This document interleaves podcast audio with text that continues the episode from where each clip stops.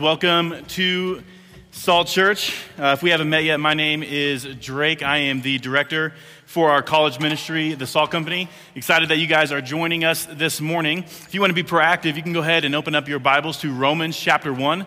Romans chapter 1 is where we're going to be camped out in our time together. And uh, while you turn there, about two years ago, I got married to my wonderful bride, Brittany. Uh, I completely outkicked my coverage with landing her. She is way out of my league.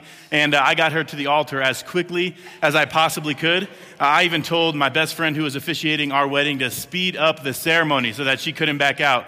Um, but it's been a great two years for us. Uh, in fact, we have a bun in the oven, a baby on the way, due in May which is exciting for us. Uh, we're really excited for the season. Tatum Crew. Tatum Crew Daniels, that's going to be, that is his name. Uh, and please do not text me about how much sleep we are about to lose. I'm already scared to death uh, for that. Um, but hey, one thing that happens when you get married, and uh, married couples in the room, you'll, you'll understand this. If you're single or in a relationship, you'll come face to face with this reality. And it's not profound, but it's true, is that men and women are different and not just like physically i mean like i mean like holistically right? And so girls in the room uh, if, if and when you get married your bed with the fresh seats and the like little fluffy things and the 30 pillows is going to be met with a dude who is smelly and hairy and who snores and who hasn't changed his sheets in three years okay? And you're going to share your emotions with him and he's going to be confused and so, guys, if, if you think that you're going to come home one day and just sit on the couch watching TV with a bag of chips, forget it, brother, because that ain't happening, all right? Because what's going to happen, you're going to go and sit on the couch, and she's going to come sit right next to you, and she's going to say, Hey, how was your day?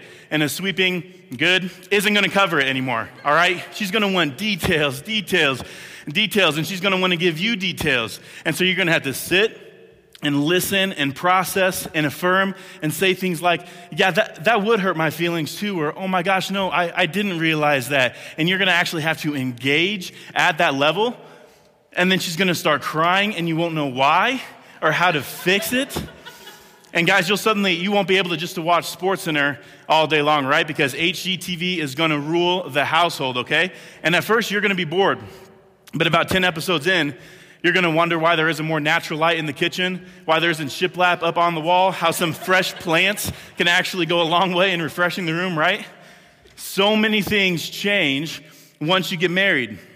And the thing that I came head on with in a marriage is the fact that my wife actually loved me enough to say, Drake, you need to go to the doctor. Because, man, guys in the room, maybe you can understand, but it had been a while since I had been to the doctor, right? Let's be honest, it had been a few Summer Olympics. But I like despise the doctor, okay? Uh, I do not like the doctor, not the people, um, just the idea. I hate that they prick you and prod you and poke you, that they invade your personal space, tell you to cough, and then they just leave you in a room for like 30 minutes in this sterile room. All the while, you're just contemplating life, knowing that at any second they might come back to you and say, okay, we ran some tests and I'm going to need you to sit down because it does not look good. We got some bad news for you. Okay, and here's the deal. I know that if that were the case, like as much as I dislike the doctor, that if the doctor came back to me and said, Drake, we have some bad news for you, that it would be from a place of love, right? Like it would be hateful if a doctor ran some tests, realized there was something deeply wrong inside of me, and then came back in and just said, you know what? I, I just don't want to tell him, you know? Like, I don't want to ruin his day, so I'm actually just going to hold back that information. That, that would be anti love. Like, the worst thing that a doctor could do would be to hold back the bad news for fear of bringing up an offense. A good doctor knows and a good doctor operates under the premise that until we can understand the bad news, we can't properly uh, see the good news. We can't, we can't actually fix the problem. And so the reality is, this bad news of the diagnosis when you go to the doctor is actually the first step to healing. And the reason I start with all that today is because that's actually where we find ourselves in the study of the book of Romans. You see, we have had three weeks in the book of Romans already where we've been exploring who Paul is and his desire to, to tell everyone of the gospel. And it all culminates in the, the, the thesis statement, the thesis verse of Romans, Romans 1.16 that it is the power of God for salvation to everyone who would believe. And today, we shift into a new section in the book of Romans Chapter 1, verse 18 begins a new section that'll go all the way to chapter 3, verse 20, where the primary topic is sin and our need for salvation. Where Paul is going to act as sort of this doctor, and he's going to come into our room and hold up this spiritual MRI to show the world and everyone in it that we are spiritually sick and broken and without hope. It's like Paul is about to come into this room today and say, Hey, I need you guys to sit down because I have some bad news. And that's what we're going to see over the next few weeks. Romans 1 is bad news. Today we're going to be focusing on like the sort of pagan idolatry. That's going to be the main focus that we see.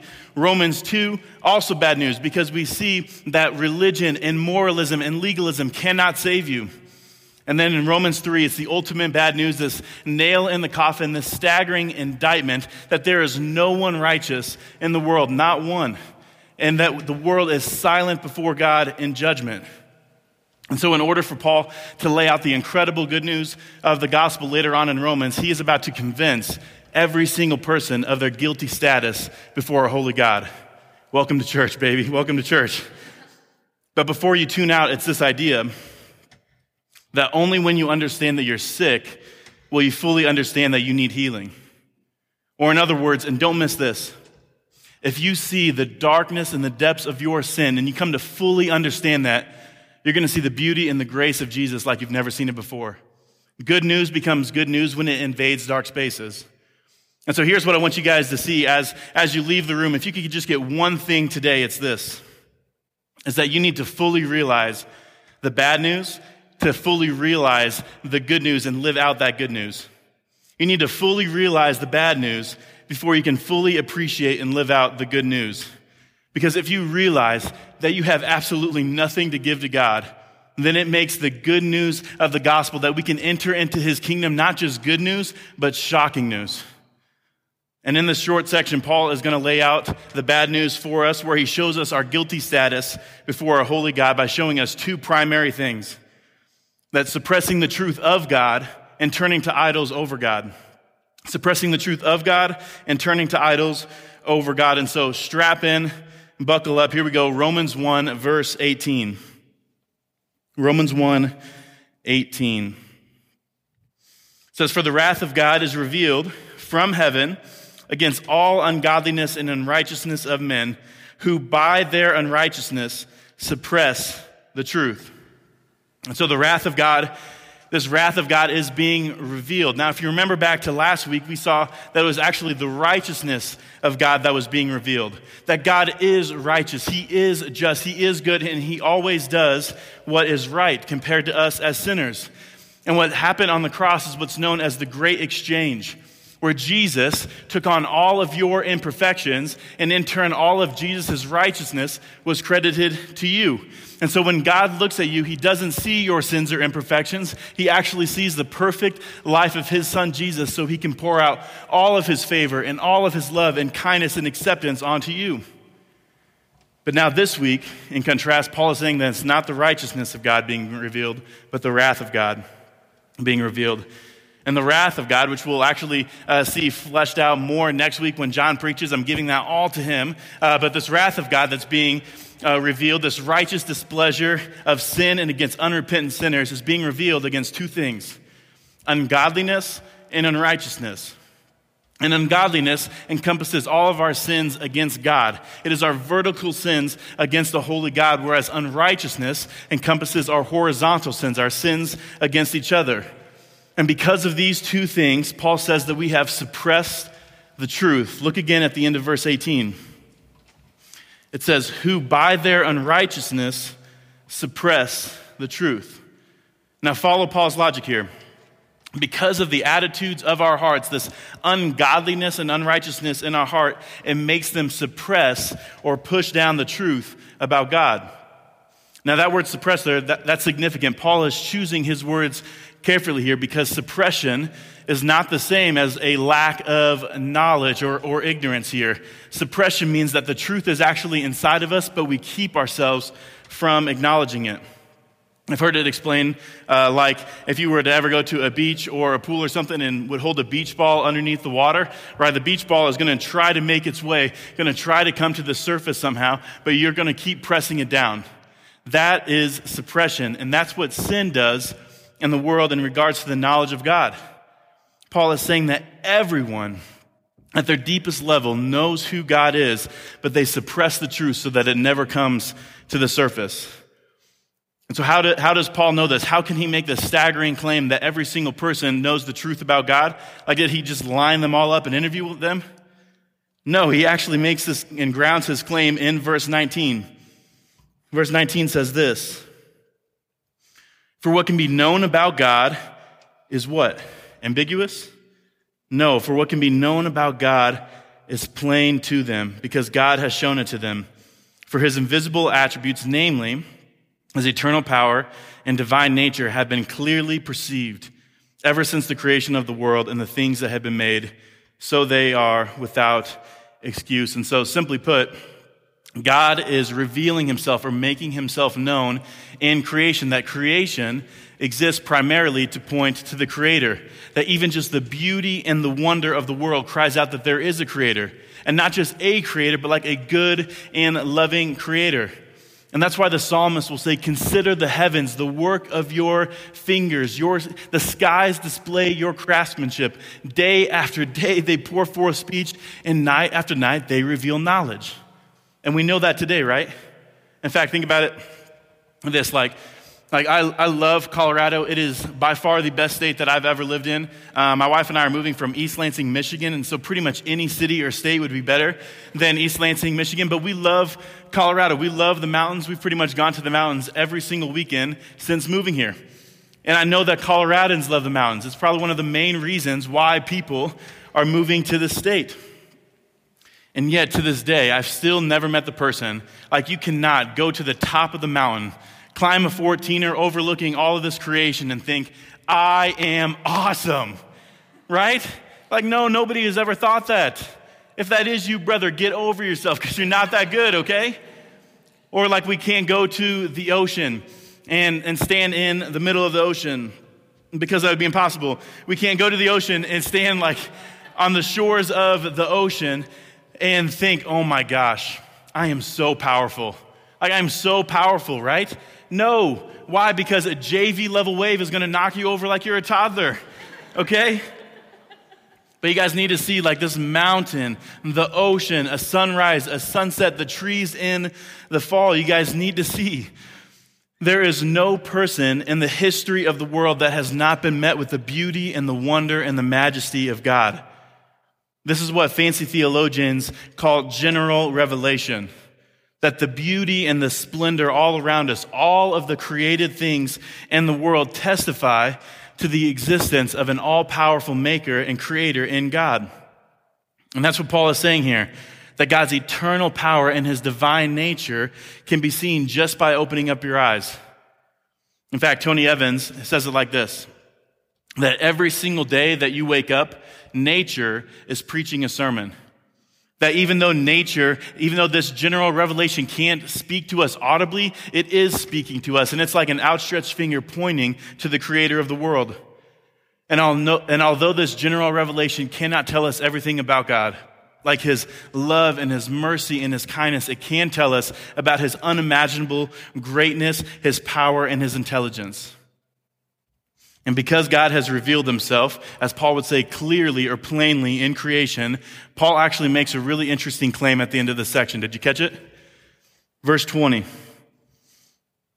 For his invisible attributes, namely his eternal power and divine nature, have been clearly perceived ever since the creation of the world and the things that have been made. And listen to this. So they are without excuse. And so, by far, one of the most common questions that I have gotten uh, working in ministry, working with college students, is this question Okay, Drake, like I understand the gospel, like Jesus has become real to me in Salt Company, like I get it, like he has saved me from my sins. But Drake, what about the people who have never heard the gospel? What about like the innocent people, maybe in Africa or China or out on an island who have never had the opportunity to respond to God? What, what, what happens to those people? I get this question all the time, and it's a good question. And I always reply in two ways. I say, number one, man, like it is absolutely tragic that a person may go their entire life and never hear about the greatest news in the entire world. that there is a Savior who sees them and who knows them and who loves them and who desires a relationship with them, you should go tell them about Jesus. You should give up your life and go tell them about Jesus. That's the first thing I say. But the second thing that I say is this innocent person who has never had the opportunity to respond to God, according to Romans 1, does not exist. And that's what Paul is saying here that there isn't and has never been an innocent person in the world who has not had an opportunity to respond to God. And again, it's, it's unbelievably sobering. Paul is laying out this claim that we are all guilty before a holy God. It's the bad news that nobody will be able to stand before God one day and say, You never gave me a chance. God, you never gave me a chance. Why?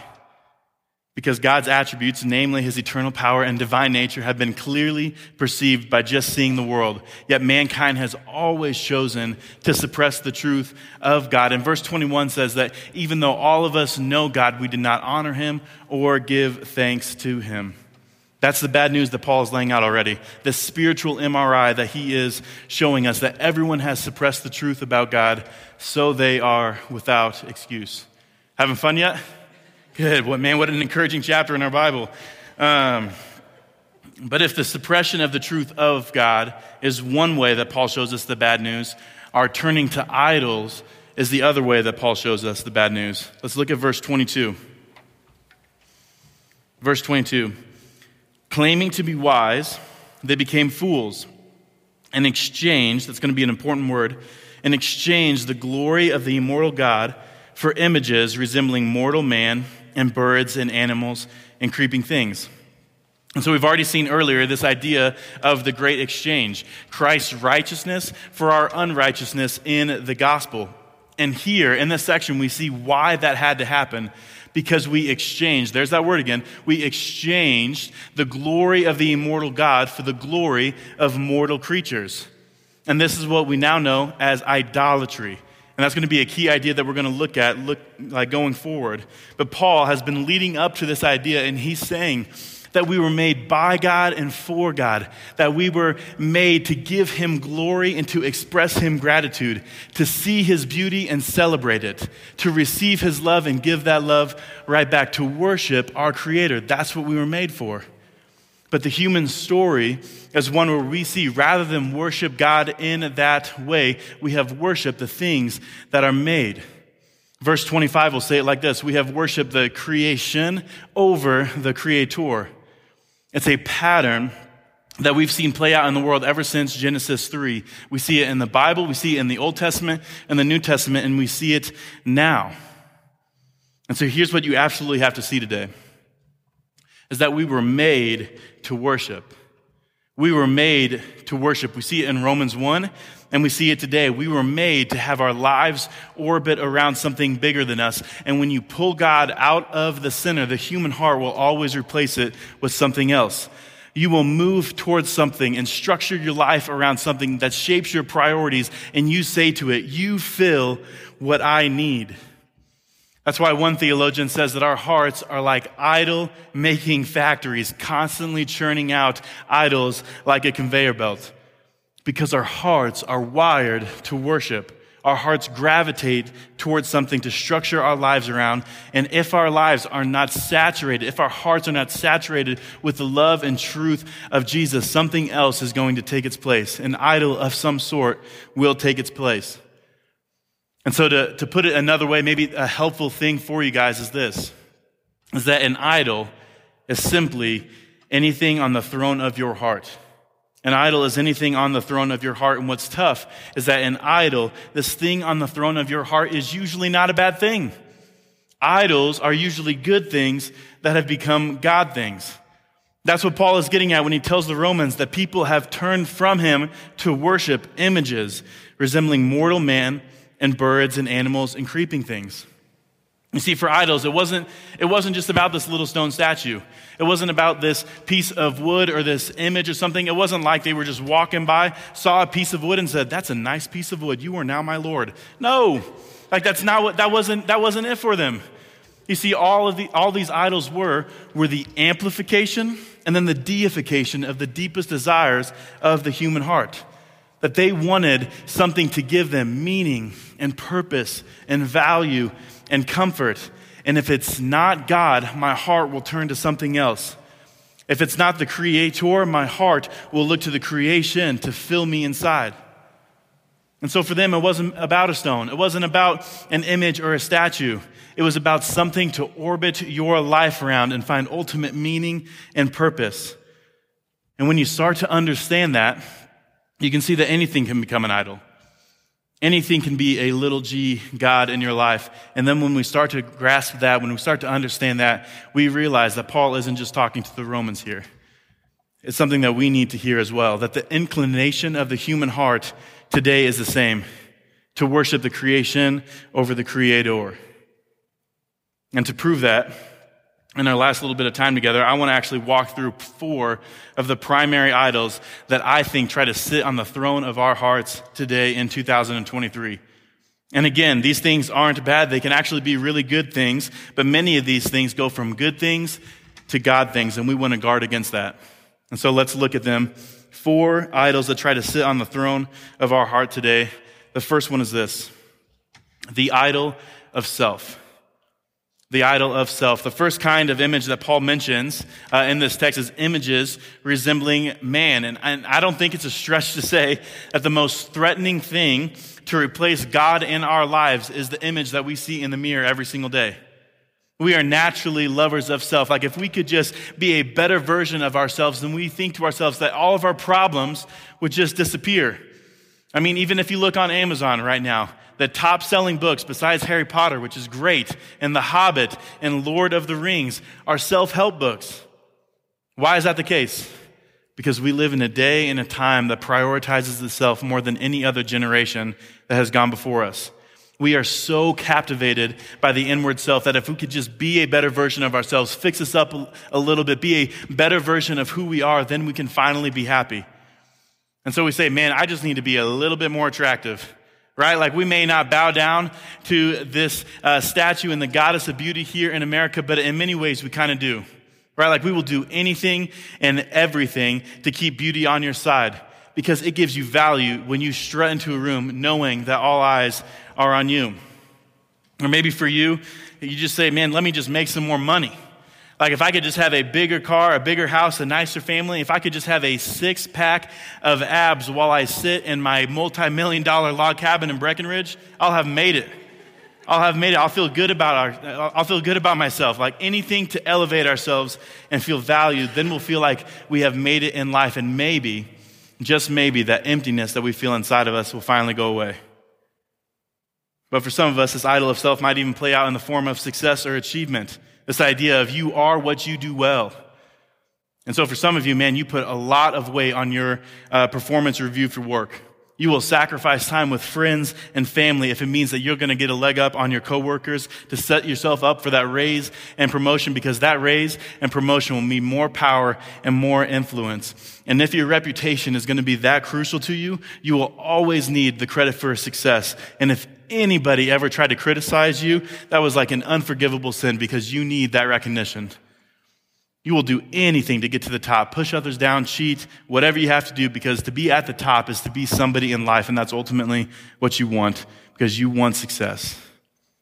See, it's easy to take ourselves and our glory and have it be the greatest competitor with God for our hearts. It's easy to ascend the throne of our hearts instead of placing Jesus there. Jim Carrey said it like this I'm quoting Jim Carrey in a sermon. How awesome is that? But Jim Carrey said, I think everyone should get rich and famous and do everything they ever dreamed of so that they can see that it's not the answer.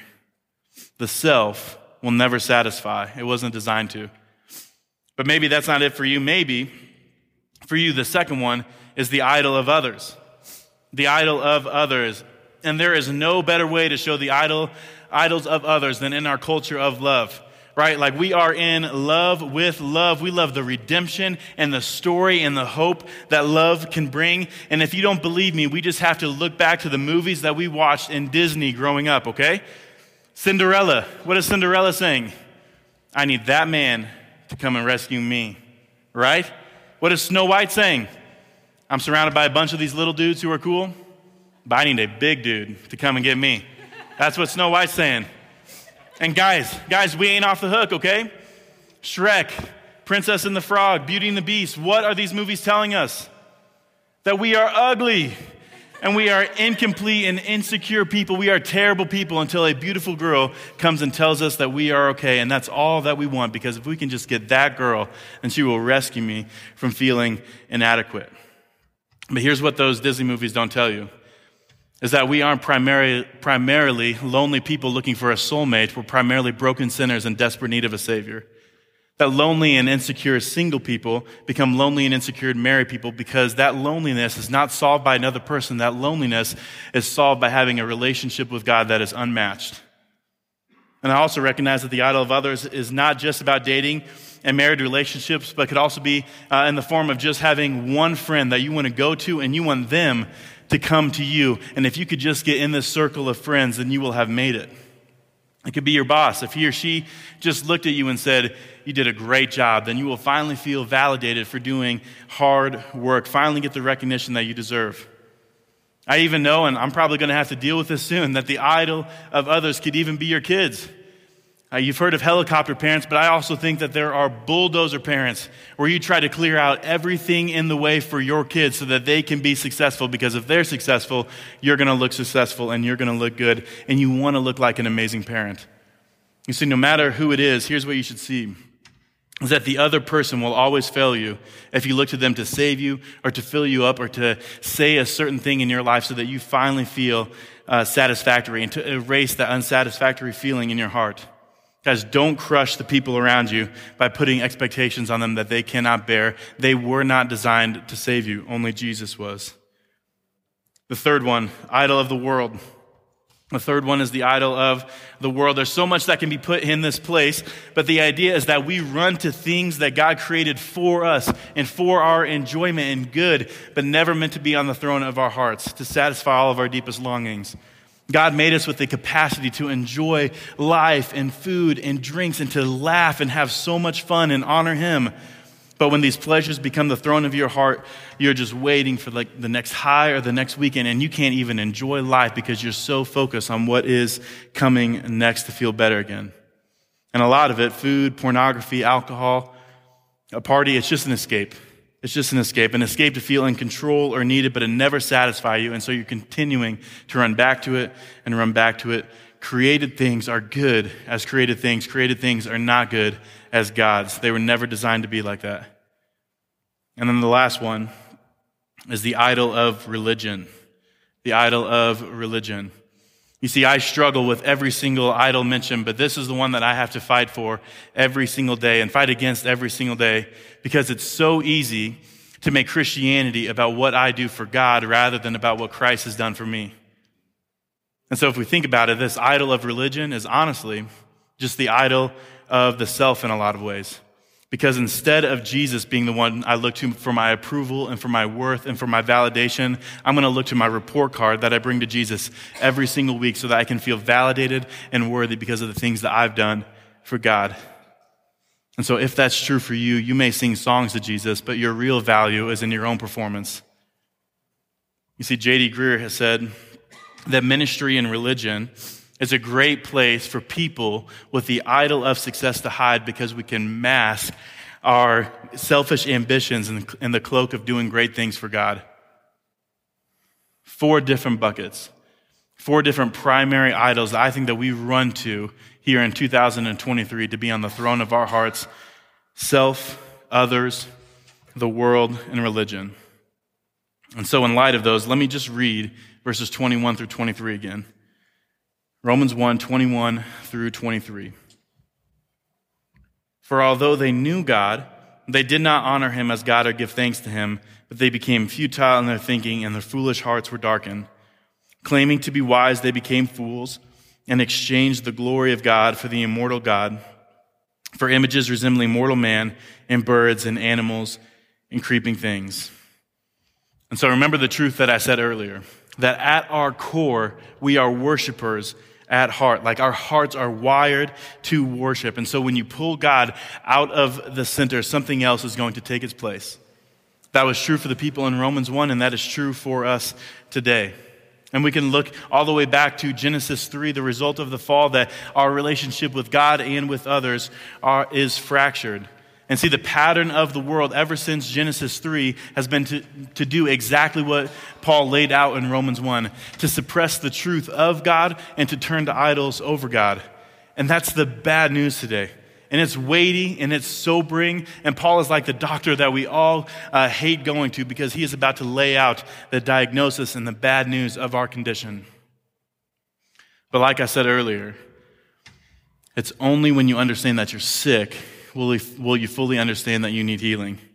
You see, when, when we see the fullness of the bad news of our sin, we can fully see the good news of the cross that on the cross, the righteousness of God and the wrath of God collided in the person of Jesus Christ. And so, for anyone who accepts Jesus and who places their faith in Him, the defining moment, the defining exchange in your life won't be the exchange of God for idols. The defining exchange in your life happened 2,000 years ago on a cross, where the wrath of God was poured on Jesus so that we could be made righteous with Him.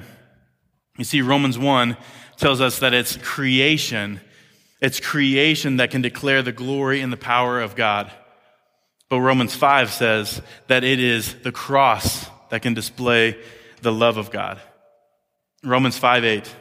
But God demonstrates his love for us in that while we were still sinners, Christ died for us. The cross shows us, yes, God's holy. Yes, you're unrighteous, but God still chose to pursue you anyways. Amazing love. How can it be that you, my king, would die for me? Good news is good news when it invades dark spaces. And so, Salt Church, fully realize the bad news so that you can fully appreciate and live out the good news. Let me pray for us.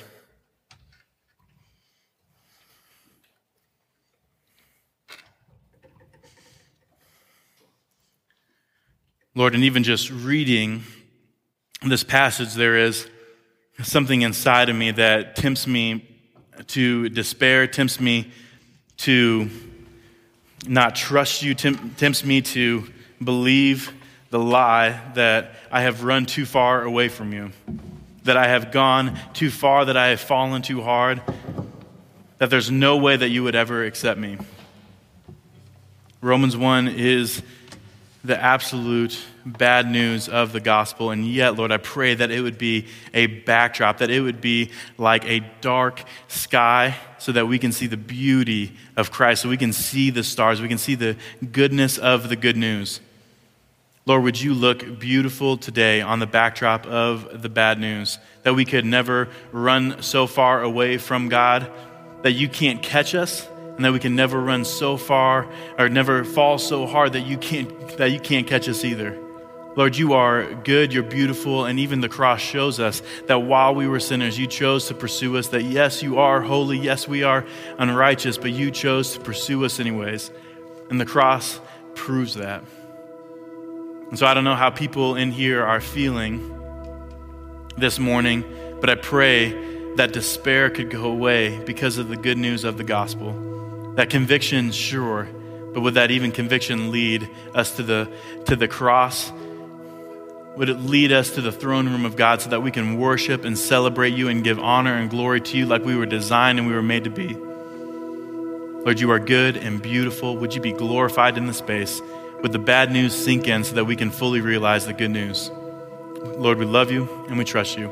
In your name we pray. Amen.